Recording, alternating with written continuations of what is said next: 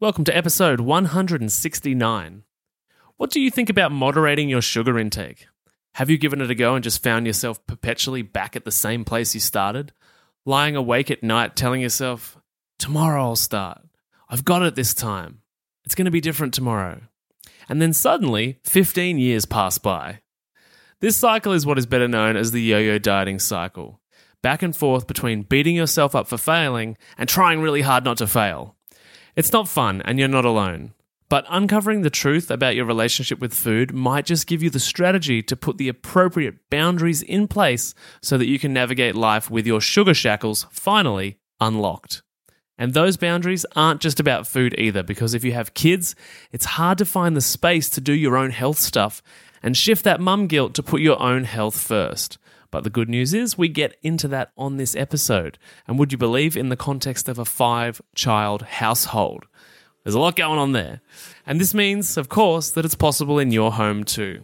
So if you want to stop the cycle you're in, you might need to listen to this episode to learn to put yourself and your health at the top of the priority list. Let's get into it. Welcome to the How to Not Get Sick and Die podcast. You've tuned in because you want to start taking your health seriously so you don't, well, get sick and die. Here we talk all things health, nutrition, and human optimization. Let's jump into it with your host and resident scientist, Maddie Lansdowne. What's up, my healthy friends? Good to have you here with us in 2022.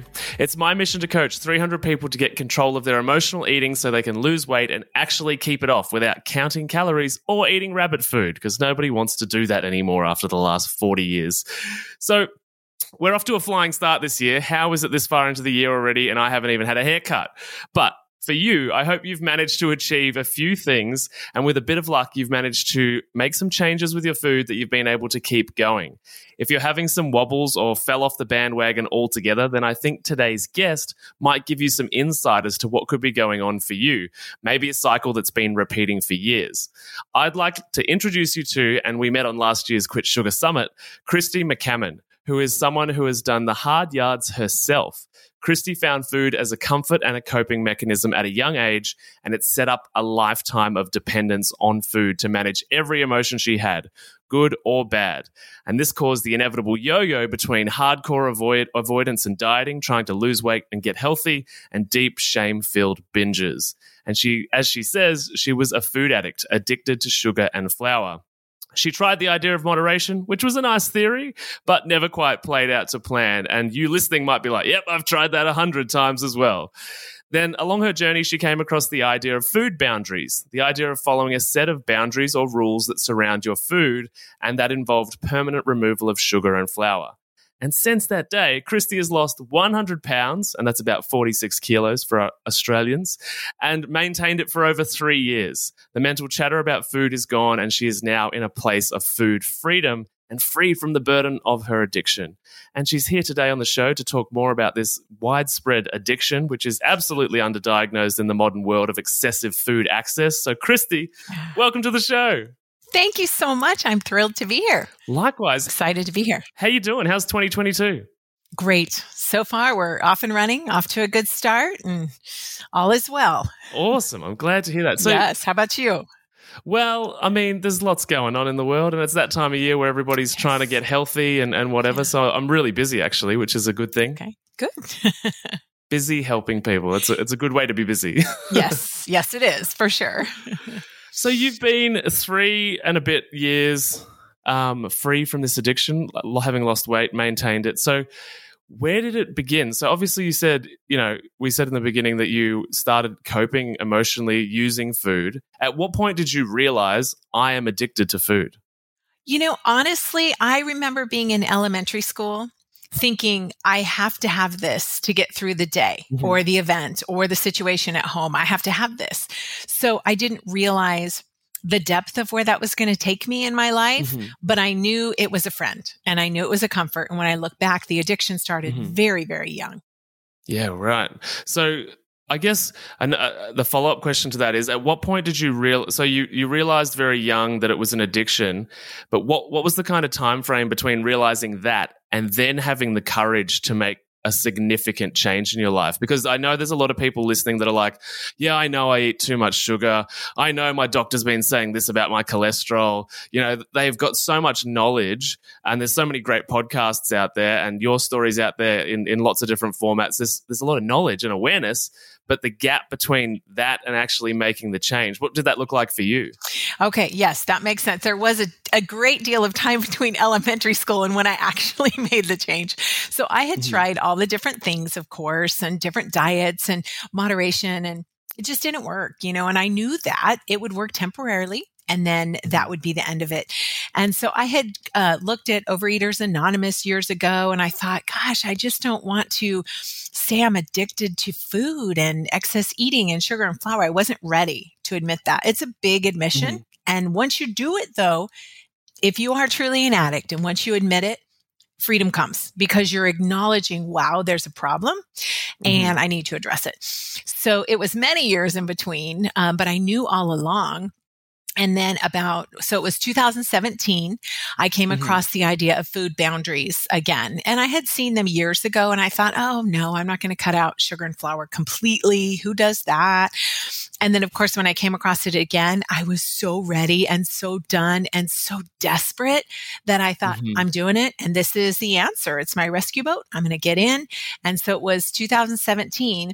And I said to myself, well, I'm probably, you know, I really like food. And finally I said, I am a food addict.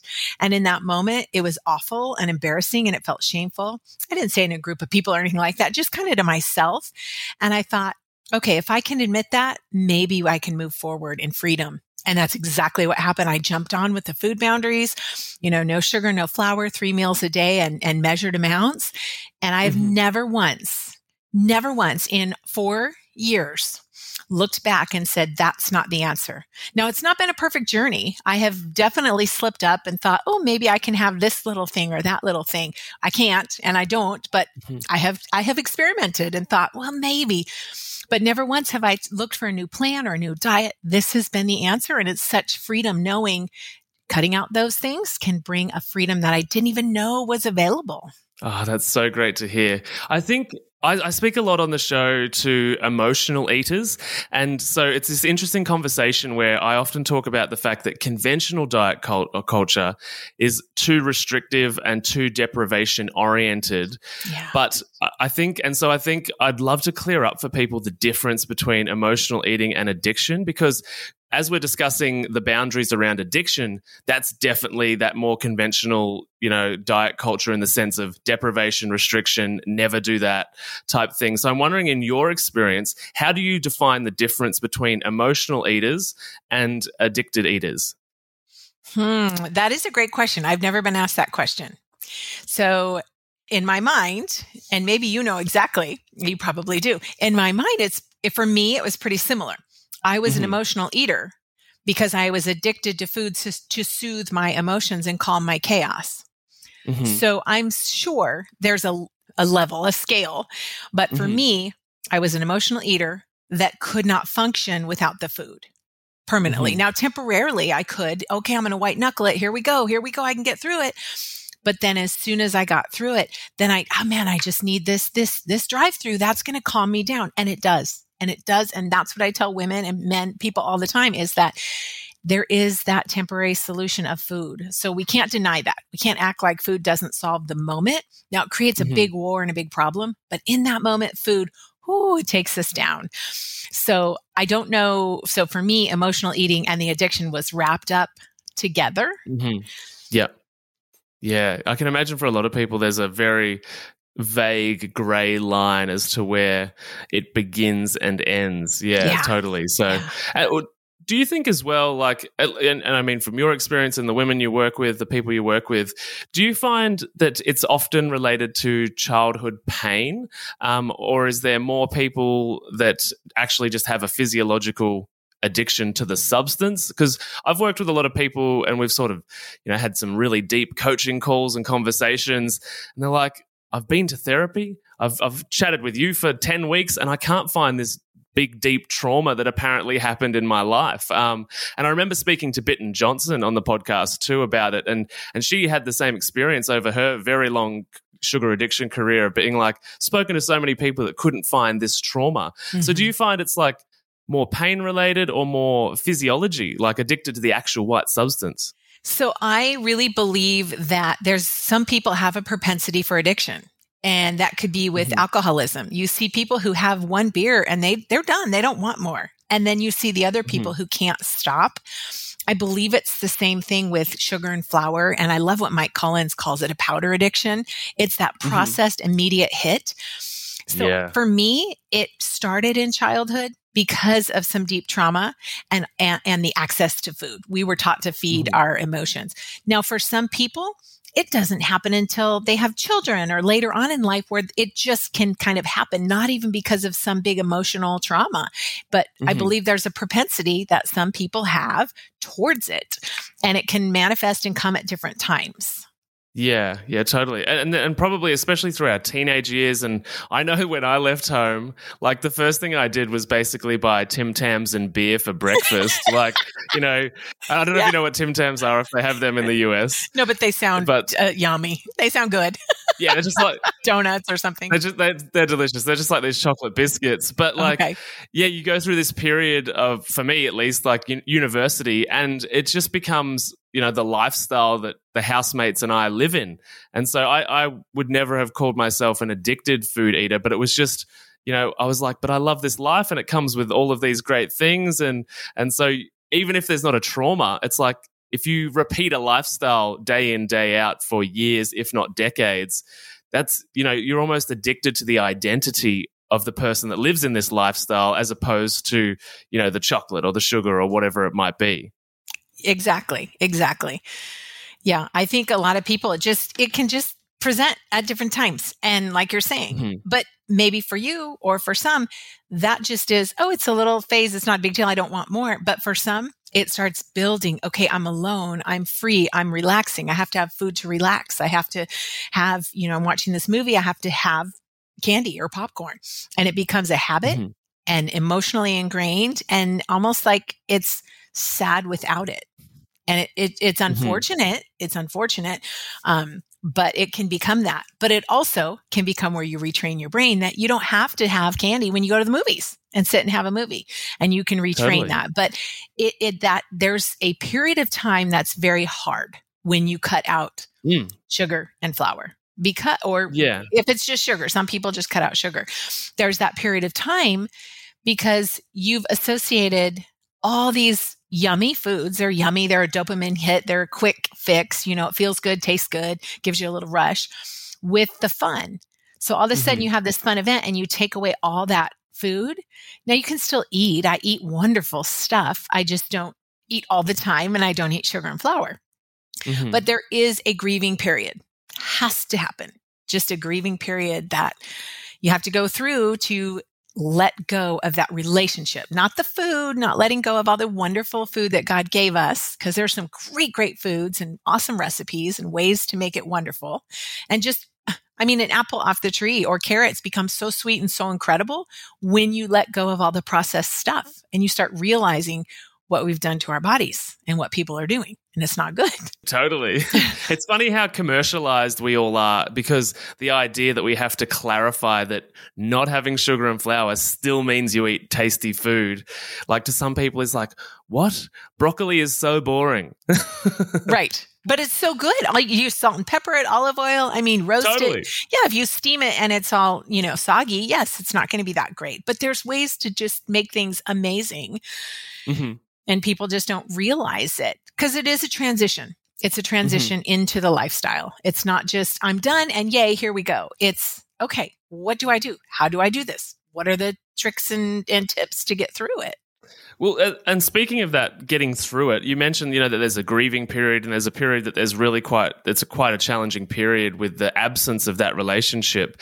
What are the things that people would expect to pop up in that phase or or you yourself had pop up that you didn't see coming as like a challenge or an experience that you were like whoa this came out of nowhere or this was being masked by the, the sugar that i was eating mm-hmm. for the mm-hmm. past however many years definitely a, a sadness a uh, emotional I, I, really spent the first month crying not, not every moment of every day but mm-hmm when I wanted the food or a quick candy bar or a quick ice cream, that sweets were my big thing.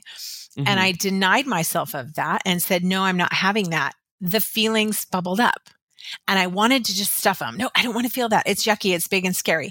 I, but I let them. I had committed to a 30 day window that I was not going to have sugar and flour and see what happened and see what my body did.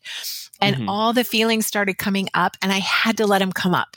I decided I wasn't going to stuff them because I had done that for 40 some odd years and I was mm-hmm. done doing that. What I did, what I was doing wasn't working. It was going to end, it was going to end my life early. So I did really feel very, very emotional and I cried a lot in the first month. And I determined I'm just going to cry. And at one point, my kids asked my husband, they said, Dad, what's wrong with mom? Why is she so sad? What's going on? And and he said, you know, I don't really know. He, he you know, and he, we, him and I would talk about it. And he said, she's just going through a lot of things and reliving a lot of things and not using food to just stuff them down. So we're going to, we're just going to support her in this journey. And it was great ah, because I told my kids, I'm going to cry. I'm just crying. I don't know why I'm thinking of this thing that happened. And I don't know why it's coming up, but I'm not going to stuff it. I'm going to work through these things. And I kind of felt like it was this bubble that mm-hmm. for years was coming up and I just kept stuffing it. But the bubble, it was going to rise and I'd stuff it. Well, I was stuffing it and I was wearing this massive sugar addiction. I was just wearing it. It was very obvious and I was very, very large. And so mm-hmm. finally it was like this bubble. I let it up and it left and it popped. It doesn't mean there's not hard times and I don't struggle at times, but it means that that mm-hmm. first initial month is tough. But then beyond that, because it's an emotional detox as well as the mm. physical detox for me, it was the emotional detox is far harder than the physical detox. Oh, absolutely. What you you were talking about all those things coming up, and previously, obviously, you had suppressed them. Mm-hmm. Was did you do you have like a toolkit now that you would um, utilize or advise people to use in order to nurture those emotions? And because we often fill these emotional voids with food, yeah. Um, and so do you do you swap them out with other strategies to manage these emotions that come up? Yes. Uh, one of the first things when I work with someone and in my course, I tell people number one, it's going to be hard. Be mm-hmm. prepared. Mm-hmm. Let's not sugarcoat it. It's not all easy. And when mm-hmm. those feelings come up, you have to have, first of all, a temptation plan, is what I call it. And that mm-hmm. just means four or five things that you're going to do before you're going to eat. And for mm-hmm. me, it's stop, pray, walk away.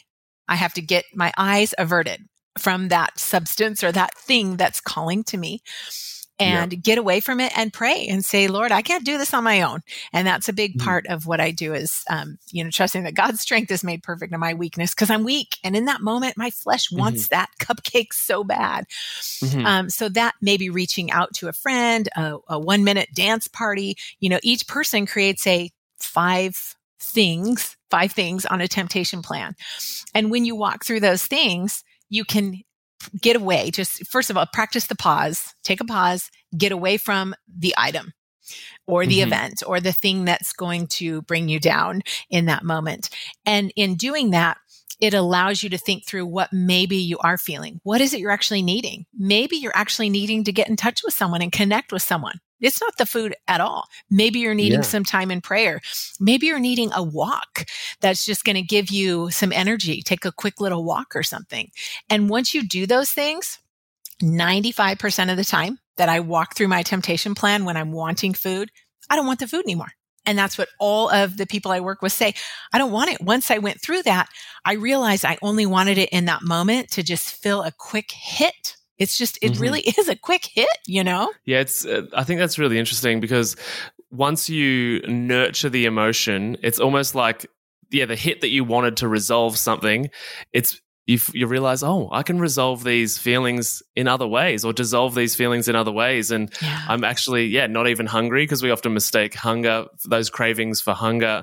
And I think people are like, oh, uh, I'm emotionally literate now. Like, and yes, that's a, that's a yes. big piece of it too. Is that people don't actually know. Like the amount of people that have done the first month of my program, which is all the emotional eating stuff before we actually get to what to eat.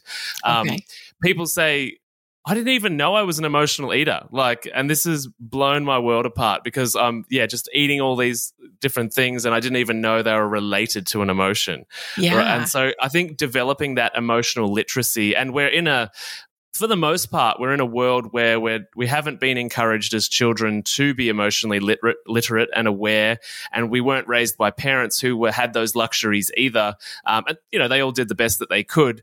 But now that we're becoming you know modernized with all of this food, there's consequences to that lack of emotional literacy, which is Yes. there's soothing foods and substances and drugs and alcohol everywhere, absolutely Yes. everywhere. everywhere. And and the problem with food is it's acceptable.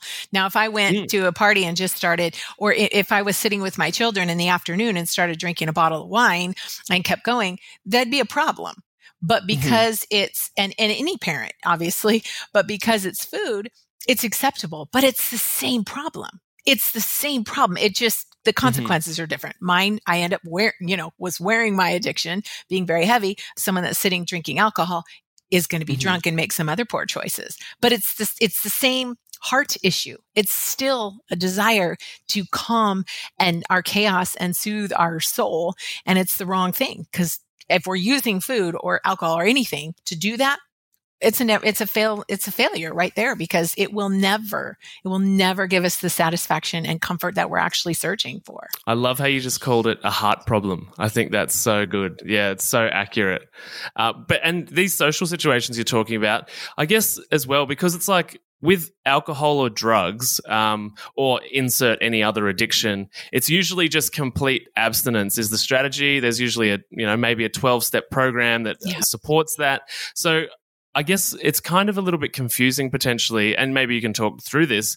Is that you know you still need to eat food, right? Yep. So being a food addict and and saying no food, you know, no more food. Yeah. Like, how do you navigate that vagueness between I'm a food addict, but I actually still need to eat food? Because that's Right. you know, with a, her- a heroin addict wouldn't be like I'm a heroin addict, but I still need a little bit to get by. yeah, you know. now and then. Yeah, exactly. so that you know, my really for years upon years, I wished I was an alcoholic. Okay, I really did. I said I wish I Mhm. was an alcoholic rather than a, a foodaholic, needing food all the time, because not that this is easy, but an alcoholic can eliminate alcohol 100%. They don't have to have it. But I always, said, well, I have to have food. So, nah, I'm not, I, I can't solve this problem.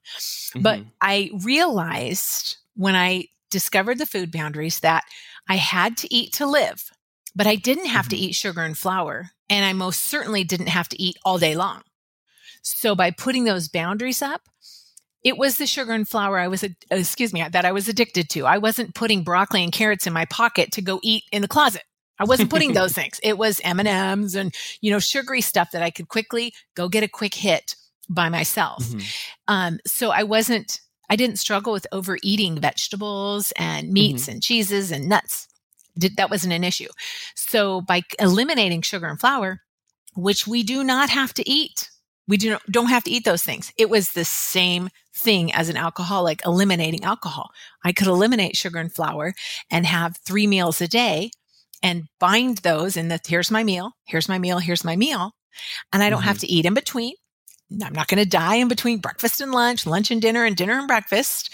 Those mm-hmm. boundaries solved it 100% for me. And for so many people, those boundaries are just a simple solution. It's not always easy, but the solution is simple.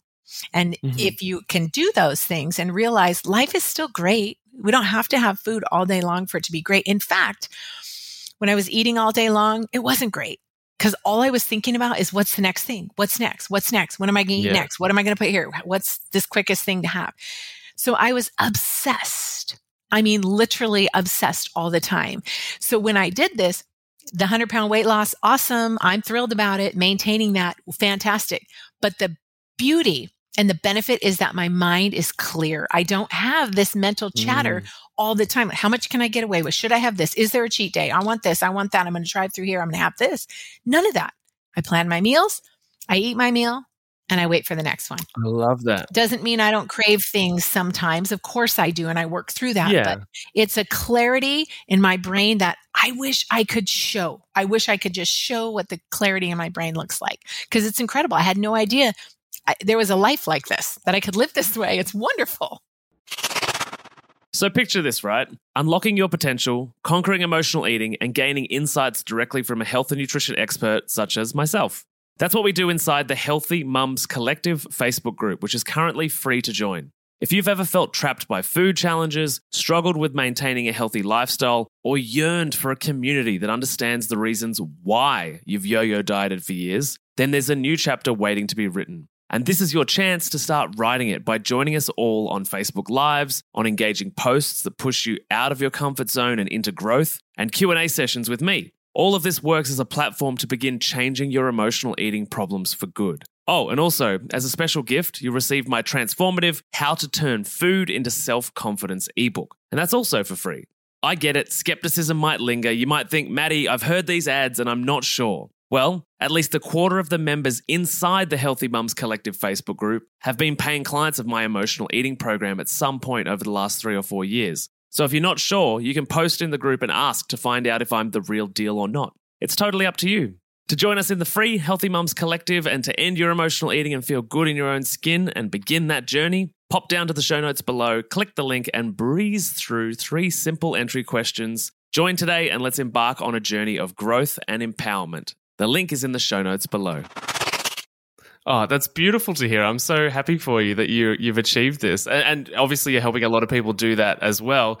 And I think as well, the other thing that people think, oh, you know, but I need snacks, and it's like when you go to the you know two or three meals a day, whatever it is for you, and you actually reduce the sugar and the flour, and you replace it with protein and good actual wholesome food you, like a lot of those cravings diminish anyway because you've actually nourished the biology in a way that's like, oh, I actually gave it for breakfast what it actually needs instead of super refined sugars and grains that just make me, you know, really excited about the next little binge that I'm going to have throughout the day. So I think there's that biological component or physiological component too that it's like when we revert to three meals a day, it seemed to work for everybody in the 50s and the 60s and the 40s and and they they were all super healthy and lean and and ripped and why now do we need to eat you know, I, I, read a study recently that the average American, uh, US person from the USA, eats six to eleven times a day. Um, in my mind, if you're eating 11 times a day, it's really just once. It just never stops. you, are ex- oh my gosh, I was thinking the same thing because it's because you're eating one thing, thinking about mm-hmm. the next, thinking about the next. Yeah. There, there is no stopping. You're absolutely right. That's one time all day, never stopping. And of course, yeah. I guarantee you, the person that is binging and eating that night when they get to lay in bed, they promise mm-hmm. themselves they're not going to do it tomorrow. Most people promise themselves every single night that that was their last mm-hmm. binge. Mm-hmm. And I did that every night. And it was this loop and it went and went and went. And this narrative, mm-hmm. okay, I'm done. Okay, what am I going to eat? Never ended. And the only solution was cutting that out. And people say to me, isn't that so restricting? Well, first of all, people say, how can you just cut out a whole food group? And I remind mm-hmm. them that processed sugar is not a food group, first of all. it is not, nor is processed sugar. Um, and then I realize it's not restricting. It's simply, it's not like I'm, i am I'm, I'm not on a diet. It's, I mean, mm-hmm. we're all technically on a diet. How we eat is really our diet. But in terms of, it is simply, this is the, these are the things I eat. I'm not restricting anything. I eat you know, vegetables and lean mm-hmm. meats and, you know, some grains. And this is what I eat. I don't worry about yeah. what I don't eat. It's not about what I don't eat. Yeah, no, that makes total sense. You mentioned something before that I think would be really pertinent to talk about um, because I know that a lot of women listen to this podcast and working with a lot of women, um, I know that they have unsupportive partners. And you said your partner was really supportive. Yeah. Um, and so, how do what what's some advice or some input in just to the conversation to have with your partner? Because i know i've worked with so many women whose male partners are actively like consciously trying to sabotage them judge them hurt them you know not physically but like hurt what they're trying to do for themselves um, and and so yeah you hear this and it and the awakening that people have in this emotional eating period is realizing oh my god I'm with someone that doesn't want the best for me. Mm-hmm. And that is mm-hmm. an awful thing to confront. And of course, you would just keep eating because until you've got the faculties or the resources to cope with such an emotional uh, and such a huge, you know, hurdle to confront in your life, mm-hmm. of course, you're going to eat and eat and eat and eat and eat and just yep, I'll deal with it later, deal with it later, because this yeah. is my intimate relationship in my life. So, can you speak into that a little bit? Yes, I realize that I'm very blessed. Uh, not mm-hmm. everybody has that. Um, and I can't make someone have that. I mean, there's nothing mm-hmm. I can do to say, hey, get yourself a supportive partner, you know, spouse. Mm-hmm. I just happen to have that. And I've been, my husband and I have been together 32 years this year, which is mm-hmm. incredible. Um, but what I tell people is in talking to your spouse and your family, let them know how important it is to you. Let them know that you mm-hmm. struggle. Let them know that you're not a typical person that just eats, if indeed this is you, you're not a typical person that just eats one cupcake and is done. Um, because I didn't do that. I would eat whatever mm-hmm. was there and try and get more. So, but it's a very humbling, vulnerable conversation to have. But it's also a very mm-hmm. healing conversation to be able to say, Hey, I struggle in this area. Can we make sure we don't have this particular food in the house? Cause that was my favorite, you know, food that I would binge on or something.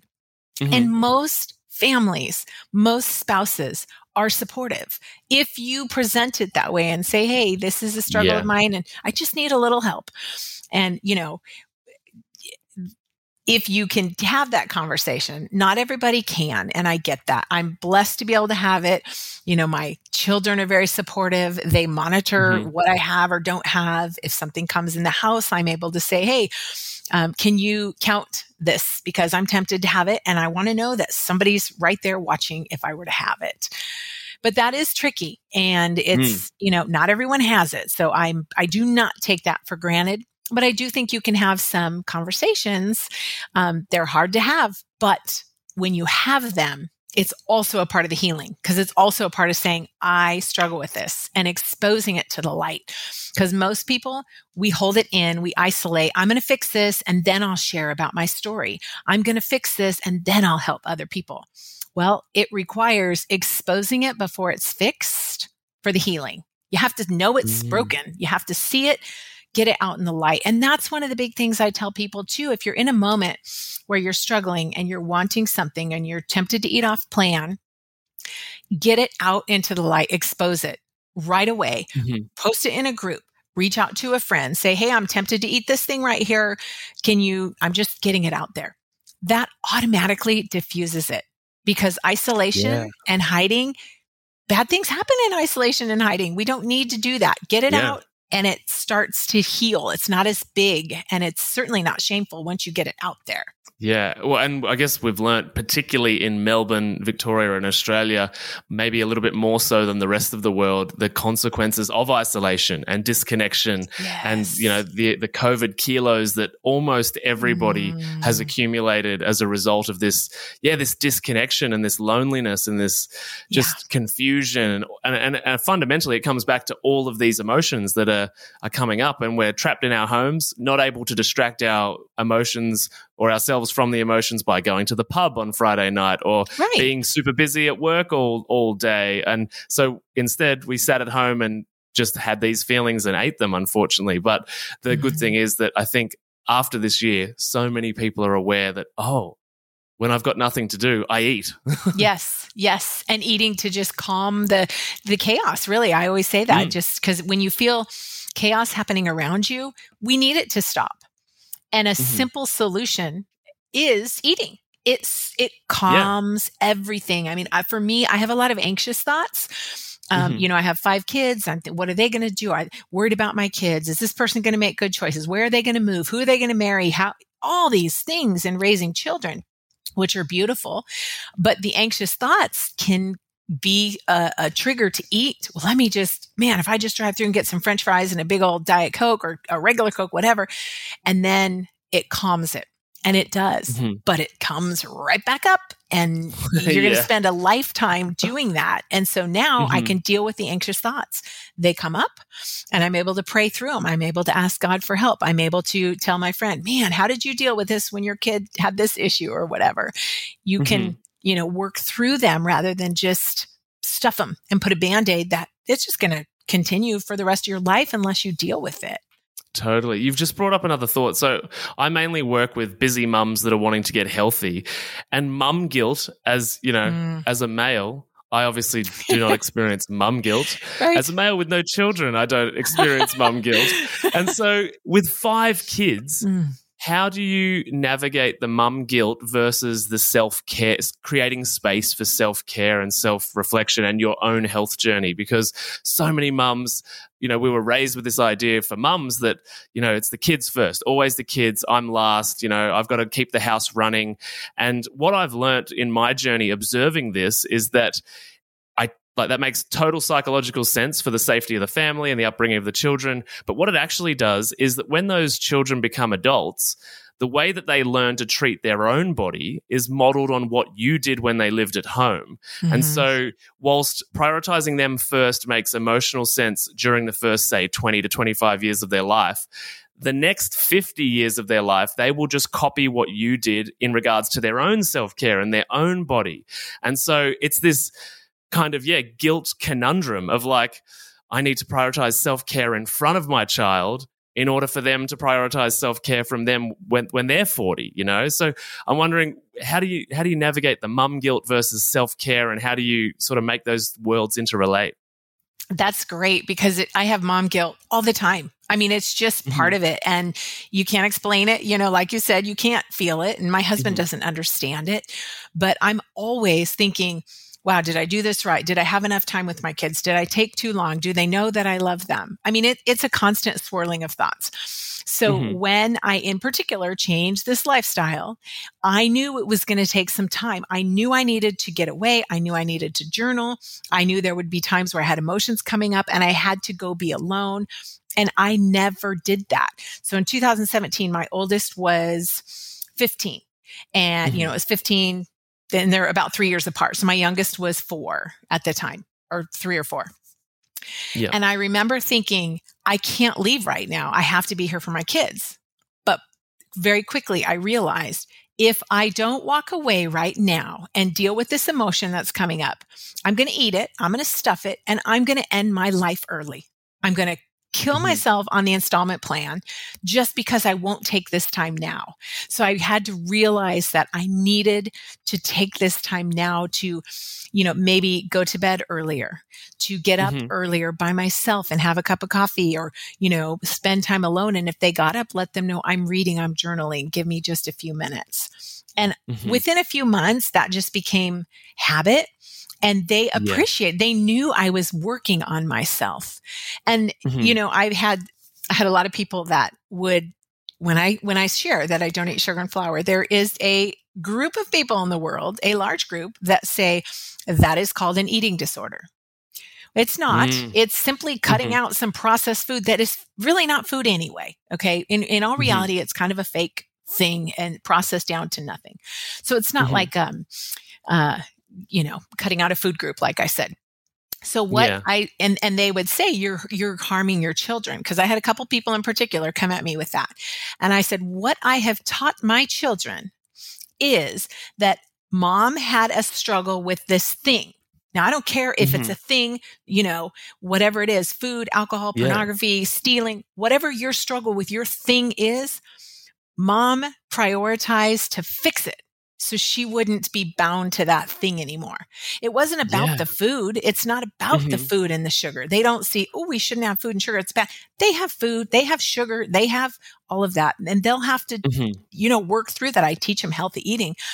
But what they see is that I had a problem with something and that yeah. I trusted the Lord to help me and I worked things out. I journaled, I talked, I cried, I prayed, I asked for help.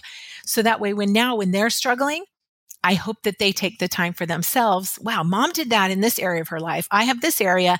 I need to get help. I need to prioritize myself. So that's my goal and my dream and my prayer is that that's what they've seen. Oh, that's such a great answer. Thank you for sharing that. It's um, yes. um yeah, I feel like that's going to resonate with a lot of women mm. um, that uh, have this conversation in their own head. I think, yeah, yeah, it's so powerful, and I think you, I think you raise a really important point about our um, over medicalized or Western medicalized society that we have in the Western world and and much of the world now, and we've seen the consequences of that in the last couple of years. But like, it's all about the diagnosis like how do i get my label so as soon as you do yes. something that's like i'm going to commit to something it's like oh we've got to label it as a as a problem you know and and you know, I mean, the textbook of diagnoses these days is monstrous. Like, yes. it's almost you can't be anything without being some kind of medical classification. yes, yes, you're right. So it's yeah, it's it's a it's a weird world that we're in, but yeah, Yeah. it's like being healthy now is is is is a problem. So exactly, um, exactly. yeah.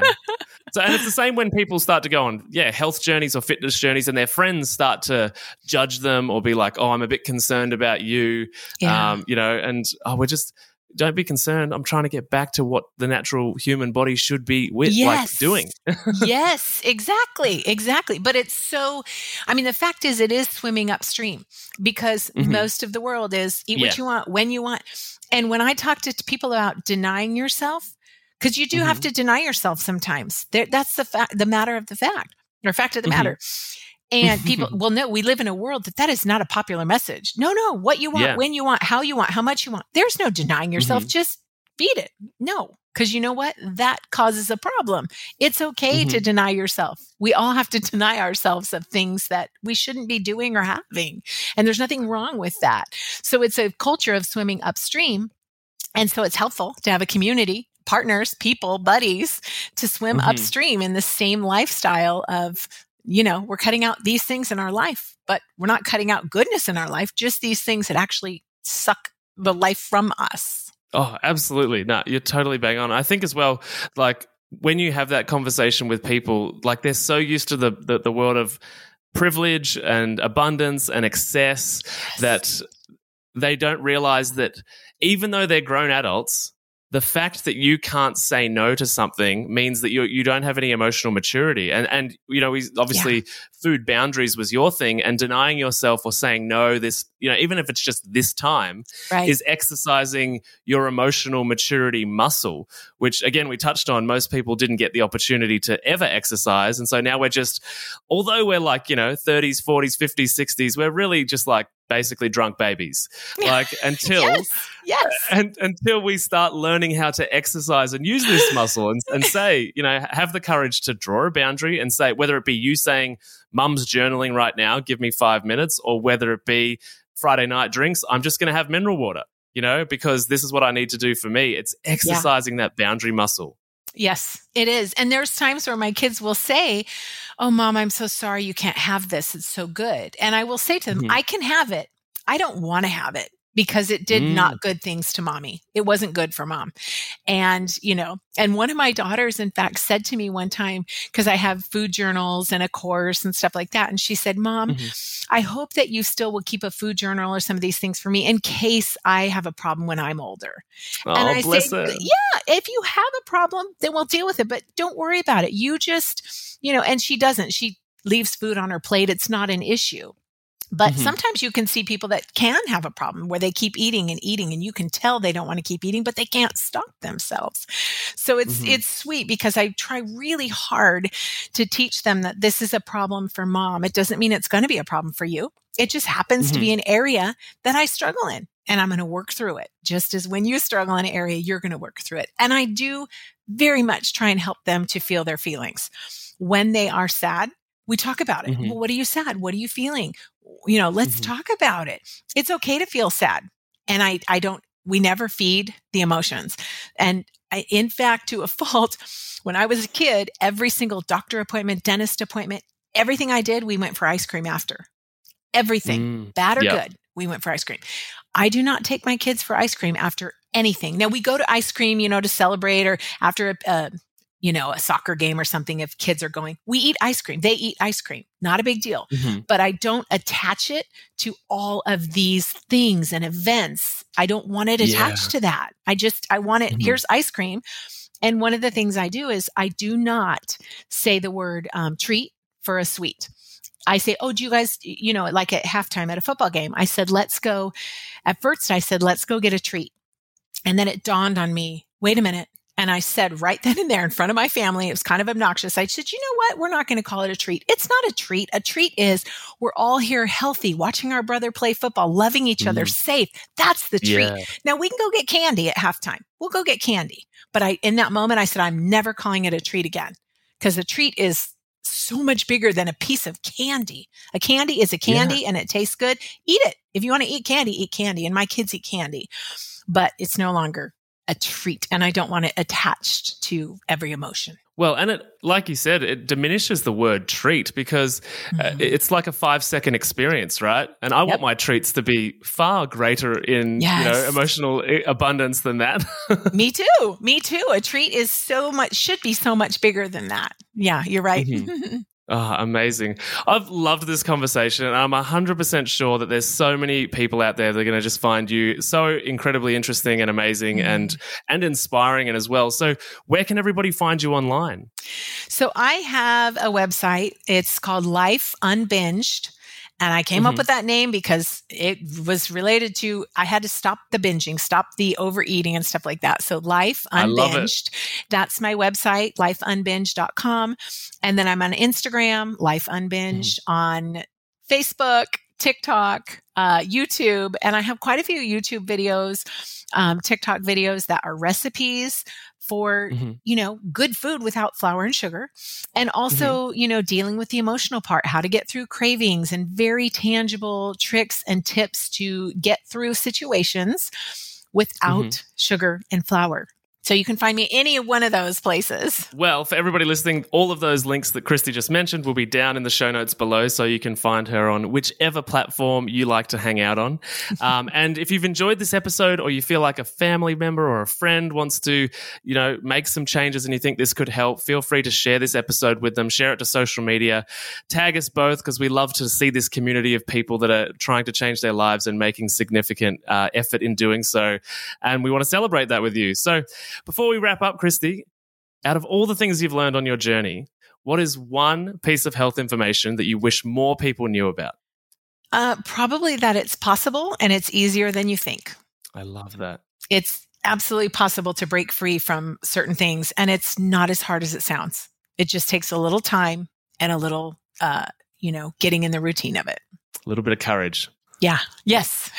the first step, taking that courage, that step. And it's not as hard as it seems at all. And I can help you. You can find resources literally. It's doable and life in that there's this freedom that comes that you don't even know about yet. I didn't even know it was possible to have a freedom. And it's fantastic. Amazing. Well, thanks so much for being here. I look forward to catching up again soon. Yes. Thank you for having me. I appreciate it. Oh, you're more than welcome. We'll have to get you back on soon. thanks. Bye. Thanks for listening to the How to Not Get Sick and Die podcast. If you love this episode and health information is your thing, then please consider subscribing to the show. And when you're done, head over to iTunes, Google Podcast, or whichever app you use, and we'd be grateful if you could leave us a five star rating and write a review sharing your opinion on the show, as it really helps the podcast grow. Thanks so much, and I'll see you on the next episode.